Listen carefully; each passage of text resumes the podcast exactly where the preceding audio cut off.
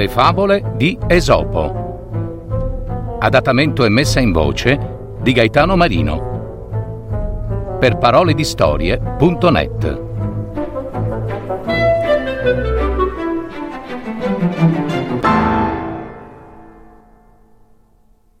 Il falco e il gallo.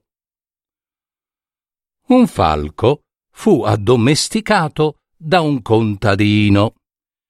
Appena l'uomo lo chiamava, quello volava rapido per andare a posarsi sulla sua mano. Invece, il gallo della fattoria, quando vedeva il padrone avvicinarsi, fuggiva spaventato. Un giorno il falco disse al gallo Oh, quanto siete infelici e sfortunati voi galli. servi nascete e servi morirete. Non avete nessuna dignità e solo quando sentite la fame vi accostate ai vostri padroni per prendere un po' cibo dalle sue mani. Noi falchi, invece, siamo di razza selvatica e nobile. Non fuggiamo, non inganniamo il nostro padrone, che ci nutre e cura. Il gallo rispose al falco Eh, caro il mio falco, sappiamo bene che voi non fuggite dal vostro padrone.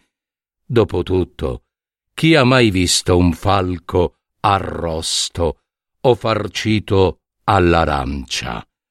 Anche noi siamo devoti al nostro padrone, che ci nutre e ci cura, nonostante egli decida come e quando voglia di farsi un bel pollo arrosto o in umido.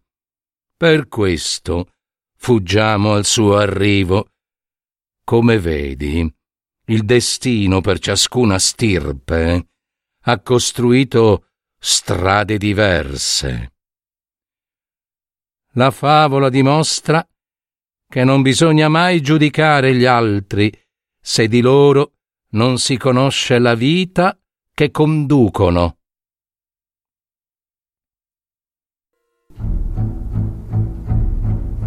Avete ascoltato Le favole di Esopo. Adattamento e messa in voce di Gaetano Marino. www.paroledistorie.net